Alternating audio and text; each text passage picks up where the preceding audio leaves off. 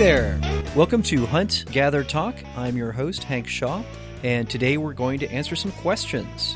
One of the things I pride myself on is answering everybody's questions. So if you ask me a question via social media or via email or even in person, I'm going to do my damnedest to answer it. You know, I don't, may not know all of the answers, but I usually know where I can find them. What kind of questions do you ask? You have no idea. My my inbox is like this weird crazy quilt of just bizarreness. I get questions from all kinds of places and all kinds of topics. I everything from like what do I do with a deer spleen to my ducks taste like liver to hey, I just ate this mushroom and uh, am I gonna die? I, literally, I've had that question. So anything goes. Uh, there are no stupid questions except for, you know, if I just answer the question, you ask it again, you didn't listen to me, and then that's kind of stupid. I'm going to pick questions every week, and I'm going to vary them depending on the hunting and angling and gardening and foraging and all that kind of stuff. So there'll be a little something for everybody, and so one won't all be just game and fish, and it will be mushrooms and wild plants and all sorts of stuff. So here we go. The first question I got, and I got this actually several times this week, was about hanging game birds, and specifically big game birds. I got a few people asking me questions about Canada geese, and I got a few other people asking me questions about turkeys, because both are in season right now. And the short answer is yes, you can hang either one of them, but it's a little bit tricky. It's an, in fact, it's a little bit trickier than hanging a regular duck or, say, a pheasant. The reason is because the goose or the turkey is a very large animal. And just as you would not hang a deer in the carcass uh, whole, you would not hang a turkey or a goose completely whole. If in the case of a deer, what you do is you just, you know, you gut it and you skin it and you hang it in a locker. In the case of a turkey or a goose, what you end up doing is eviscerating it first. So, yeah, you actually do take the guts out of these larger animals before you hang them to age them.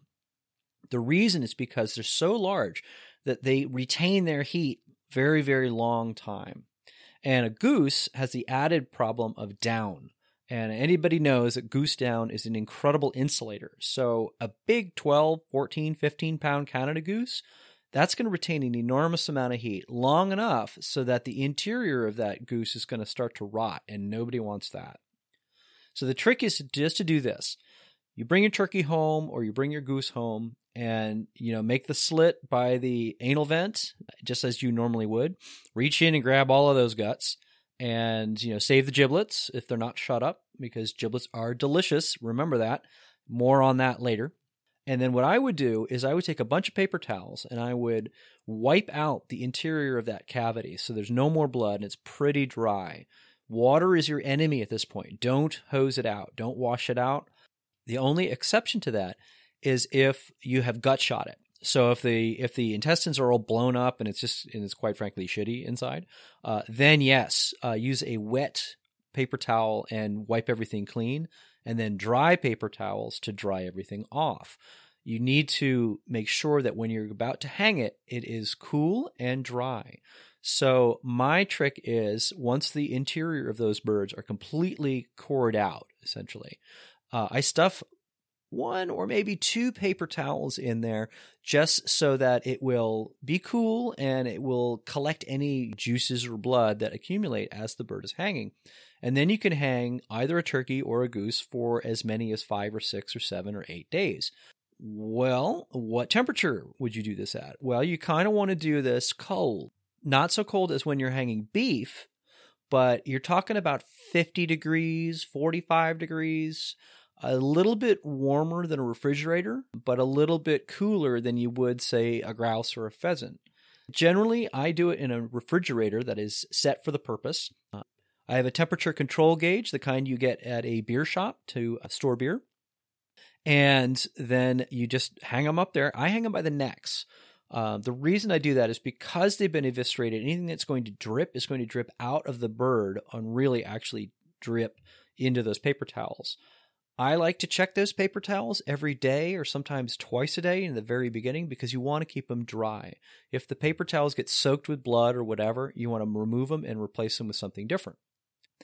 After a couple days, uh, you will see the bird will start to be a little bit more limp It will have gone through rigor, and then the enzymes that are present in the meat will continue to work. And what that does, and why we're doing this in the first place, is to heighten the flavor of the meat. And what do I mean by that? What I mean by that is older turkeys or older geese can be very, very tough. Geese can live for 30 years. Turkeys can live for a dozen years or more. When you think about that, anything you buy in the store is never going to be older than a few months. No goose is older than six months. Same thing with a turkey. They're slaughtered young. And young animals are naturally tender. Old animals are naturally tough. It's the same thing with people. So, this aging process, the enzymes, help the meat break down. It dries it out a little bit, so you lose a little bit of water weight and it heightens the flavor. And then what happens is you get a much more tender bird that tastes more of itself. Now, you can take it a little farther and age it five days, seven days, 10 days, two weeks. Once you start to get past really five days or so, you're going into a realm that is closer to dry aging beef. And there you're going to be getting a little bit more sporty. The flavor's going to get a little bit what they call high. What high means is sort of pungent. And it will smell not great, uh, a little cheesy, and it's just an acquired taste. Would I do it with a turkey? Maybe, but I, I like a healthy five days. What that does is it gives you tender meat. It's not real pungent. It's just a better turkey or a better goose. After that, though, you do have the uh, dubious pleasure of plucking an aged bird. The good news is that an aged bird plucks very easily. If you try to pluck a goose the day of, or even worse, the day after you've shot it, it's a bear to pluck unless you have a paraffin wax setup. Now, you can't do a paraffin wax setup with a goose because you have already opened it up. It's already been gutted. The, the goose has got a hole in it, essentially. And if you try to wax it, it's just not going to work. So you have to dry pluck anything that you've hung like this not that big a deal if they've hung for five or six days because the feathers will now come out a lot easier. The problem is they're big birds, and if you've got four or five or six of them, you're in for a lot of work. My advice feel around, look for where they've been shot, and if they are in good shape, you know, the ones that you've really well shot, maybe you head shot them, maybe you just wing shot them, those are the ones to take the time to pluck. If, say, there's a bunch of shot in the breast, or you've blown up a couple wings, or the leg's broken, skin those. Save the hard work for the biggest payoff. That's my way. I had a question the other day from a, a woman I had met actually at a bar, weirdly enough. And he, this is what I mean when they, you get this weirdest origins of like everybody, oh, you do this. Let me ask you this crazy ass question that I've never had the guts to ask anybody else because you might actually know the answer. This was one of those questions. So I'm sitting at a bar and woman next to me says, Hey, you're that hunter guy. I'm like, Yeah. This is the bar I hang out at a lot, so people know who I am. I was just on the beach the other day and I was wondering about seaweed. Seaweed? What do you want to know? Well, isn't seaweed poisonous? And I had to laugh because, you know, really? Seaweed's poisonous. Like, who the hell told you? Who said po- seaweed is poisonous? It's ridiculous. It's you know, it's it's a crazy question because it's like, you know, how many seaweed poisonings have we heard in the you know ever? You haven't because it doesn't happen. In fact, it's the opposite. All seaweeds in North America are safe to eat. Now, you heard the pause in my voice, and what that means is, yeah, none are going to kill you and none are going to send you to the hospital. There are a couple that have a little bit of sulfuric acid in their makeup and uh, they are so sort of acidically, toxicy, bittery. The second you eat one, you're going like, and you're going to spit it out. So, and that's only one seaweed that on the entire Pacific coast, and there's a similar one on the Atlantic coast. But that's one variety out of hundreds and hundreds and hundreds of varieties of seaweed. Now that I've given you the green light, what does that mean? Well, that means that all of them are in fact edible. Not all of them are delicious. There is a very common seaweed on the Pacific coast called feather boa kelp, uh, which actually does sort of look like if Davy Jones's girlfriend was wearing a, a boa, it would look like that. I mean, it's this crazy funny looking, you know, seaweed, but you see it a lot in Northern California, and it's just it's just not good. It's too tough. Uh, you might be able to use it for flavoring, but it's just not something you really want to pick. But everything else has really interesting uses, and I will be the first to tell you that I am not the end all be all expert on seaweeds, but I do know that they are excellent as something to collect, clean, dry, and throw into your fish stock or your crab stock or your shrimp stock. They bolster the briny flavor of, of what you really want in, a, in an oceanic kind of stock like that. And, and guess what? If you don't have shrimp, if you don't have crabs, if you don't have fish, but you want a kind of a umami rich sort of briny stock, straight up seaweed will work. That's the basis of the Japanese dashi, which is a kind of a stock that they will do with kombu, which is just bull kelp, and shaved, dried, salted bonito. That's a very, very simple stock that is a basis of Japanese cuisine, and, and you can do it at home if you want. Others are really good in salads. And here is the first of two things you need to know if you're going to collect your own seaweed. The first is in California at least, and I believe this is true in Washington and Oregon. I am not sure if it is the case anywhere else, but you do need a fishing license. And if you don't have a fishing license and you get caught picking seaweed, you can get a, you can get busted. And nobody wants to get busted for seaweed because it's kind of embarrassing. So get your fishing license, which you should have anyway, because if you're out at low tide gathering seaweed, you're going to want to pick mussels, right? You're going to want to dig clams, right? You know, you want to pick up a crab if you find one, right? And if you don't have a fishing license, you can't do any of that. So just get your fishing license and you're good to go. If you're in the East Coast or somewhere where you don't need a license, be cognizant of the resource. Because here's the second thing with, with seaweed you need to know that you never pull seaweed off of wherever it is holding. That will kill it and you don't want to kill it because you just like a farmer, you don't want to eat your seed corn.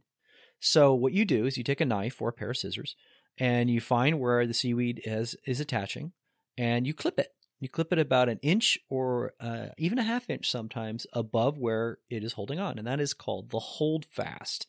If you do that, the seaweed will regrow, and then you can go back there in a couple of months and you can pick the same seaweed over and over and over again.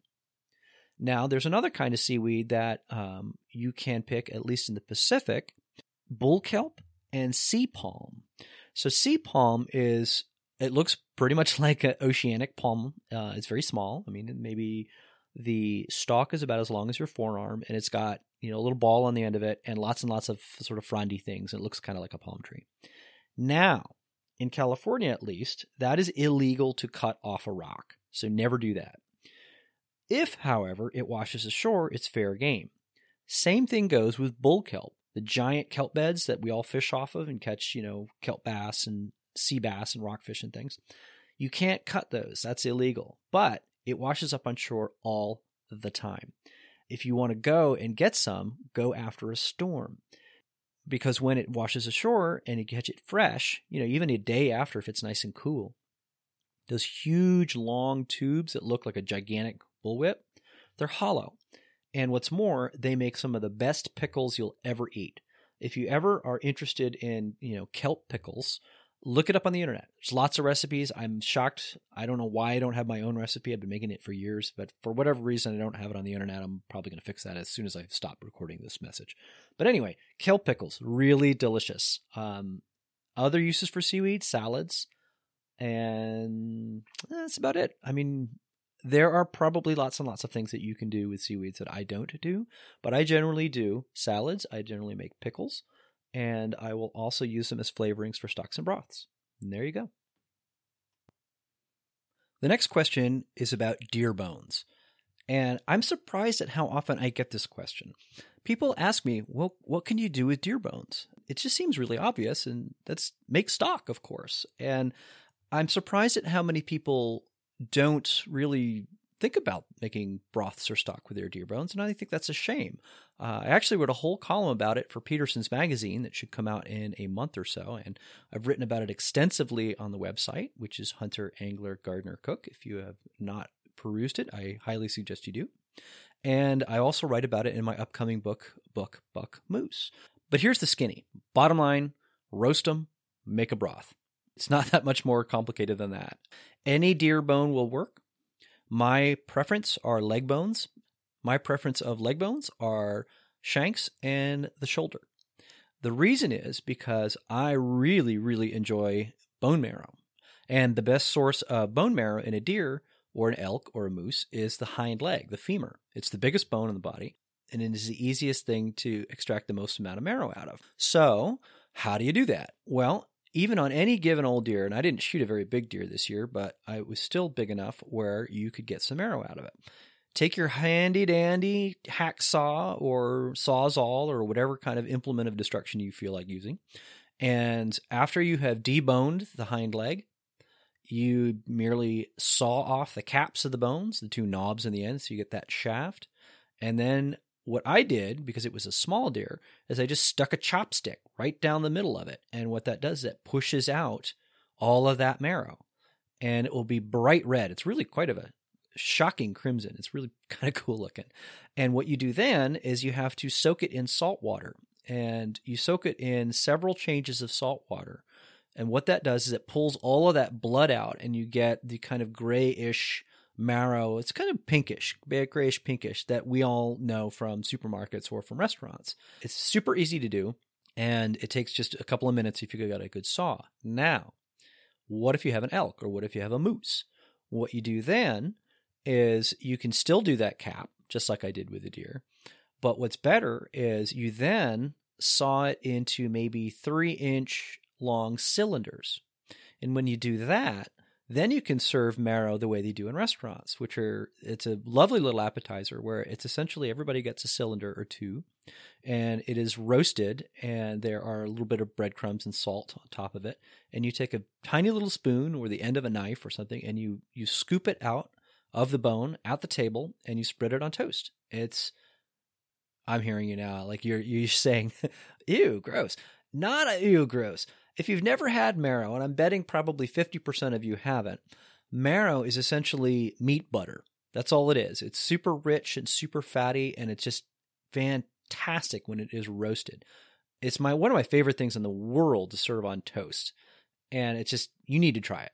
Try it with your next deer, and especially you moose hunters or elk hunters out there. The marrow on these big animals is priceless. One final word on deer bones.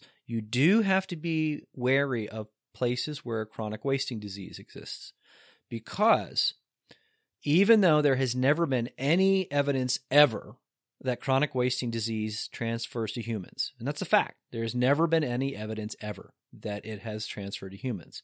Prions, which is what causes chronic wasting disease, have been known to jump species. So the whole thing about mad cow that you remember from I don't know, God, it's got to be 10 years now 10 years ago when it jumped jumped species in cows and, and, in England and they had to kill all those cows and a couple of people got this horrible wasting disease.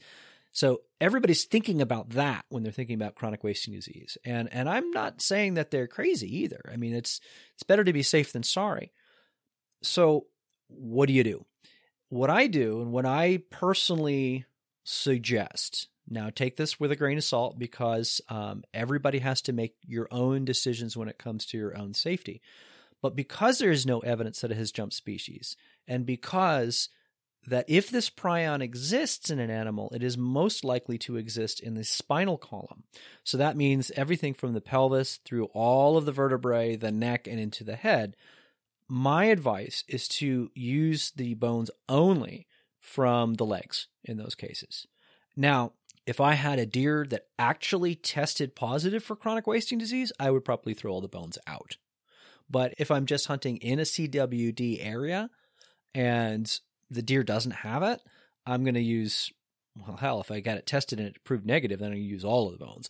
But if I'm not have the deer tested and I'm just kind of playing the odds, I'm just going to use the legs because chances are, if that prion is existent, it's going to be in the spinal column. And that is my decision. Uh, it's a decision based on science and based on a wide reading of the data available. And uh, that's what I would do. And you can make your own decision. But either way, deer bones make excellent, excellent stocks and broth. We'll wrap it up today with a fish question. The question I get most when it comes to fish is how do you store them so that they're going to taste as fresh as possible days and days later? Well, the first answer is first of all, don't keep them around for days and days and days. Eat them or freeze them. I mostly prefer to eat my fish fresh, but sometimes I have a really good day and I've got to freeze some that I can't give away. First thing happens is as soon as you bring the fish overboard. Okay, so it's on the boat, it's on the end of the hook. Take it off the hook, bop it on the head, or cut its gills or whatever. Kill the fish. Don't let the fish suffocate to death, flop around, beat itself up. For food quality, you want to avoid all of that. So take a salmon. Salmon is a good example. I catch a lot of them. Fish comes over the rail. What we do is we bop it on the head so that it's mostly stunned. Sometimes that kills it outright, but usually it's just stunned. And then you pick it up and then you take a knife and you slash each of its gills so it will bleed out. Now, why do you do each of its gills? Well, the answer is because certain fish are bilateral fish and certain fish are unilateral fish. And, and I'm frankly can't remember which a salmon is. But what that means is, in some cases, if you cut one gill, the that side of the fish will bleed out and it will be nice and clean and white, or orange in the case of a salmon. Now, and other fish, only that one side will work. And then another fish, both sides will, will bleed out. So you're better safe than sorry. Use a sharp knife, cut both gills, put the fish head down in a bucket of ice water. It doesn't have to be head down, but head down is helpful for keeping any and all blood away from the meat that you're eventually going to eat. Why do this? You cool the fish down, the fish dies quicker, there's less trauma, and the quality of the meat will be better. It will be firmer and tighter, and it will keep longer. It, true fact, actually happens. Now, what do you do after it's been bled out? Okay, well, you remove all of that bloody water, throw that overboard, and put the fish on ice, unless, of course, it's really super cold. If it's really super cold, and what I mean by really super cold, we just mean about freezing. So, you know, when we're fishing for tautog in the North Atlantic or fishing for salmon in the really cold places like Alaska, you're you know, you're in decent shape. However, if it's even 45 degrees, that's warm. Remember, fish are cold blooded. So, an animal, you know, like a deer, for example, that deer's body temperature is somewhere around 100 degrees. So when you put a deer on ice, say 32, that's a huge drop in temperature, and it's going to really slow down biological action in that meat. Fish lives in whatever the water it's in. So conversely, if you put a salmon that was swimming around in, say, I don't know, 40 degree water, and you put it on ice, it's 30 degrees, that's only 10 degrees. That ain't much your preservation effect and the effect on the biological activity of that of that animal is pretty minimal. But still, it's a hell of a lot better than putting it in an environment where the temperature is above the temperature of the water that that fish was swimming in. It makes a huge world of difference. It pains me to see people catch fish and throw them on the on the deck and then just leave them there. It just oh, I don't know why my fish tastes terrible. Well, that's why you jerk. Bottom line, kill the fish, bleed the fish, put the fish on ice, you're good to go. Now, once you're at home and you've gutted the fish and it's all well and done, and in fact, I actually got a lot of fish on the boat. If you can, if you're allowed to by your legal regulations, because it changes state to state and fish to fish, but if you're allowed to gut your fish on board, gut your fish on board. Because even though they're not necessarily hot, there is massive enzymatic action in the digestive system of a fish.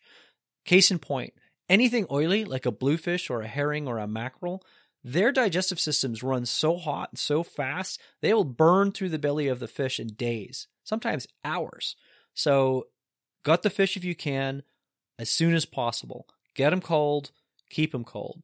When you're at home, the last piece of advice I have for you is no matter what condition the fish is in, put it on ice in the refrigerator. Remember what I just talked about. The body temperature of a fish is its ambient temperature. So maybe it's 40, maybe it's 50, maybe it's 60 degrees. Putting them in a 38 degree refrigerator is not that huge a drop in temperature. Adding the ice gives you a few more degrees, gets you a little bit farther down, and it gives you a, day or two days more life on your fish. So there you go. Bop it on the head, bleed it out, put it on ice, gut it if you can, and when you get home, put it on ice in the refrigerator. That's the long and short of it. Thanks a lot for joining Hunt, Gather, Talk, and keep those questions rolling in. I love answering them because guess what? When I don't know the answer, it gives me the opportunity to go and research it, and then I become smarter. I get a chance to tell you guys some stuff, and we all become better hunters, anglers, gardeners, and cooks. Thanks, and I'll talk to you soon. Bye.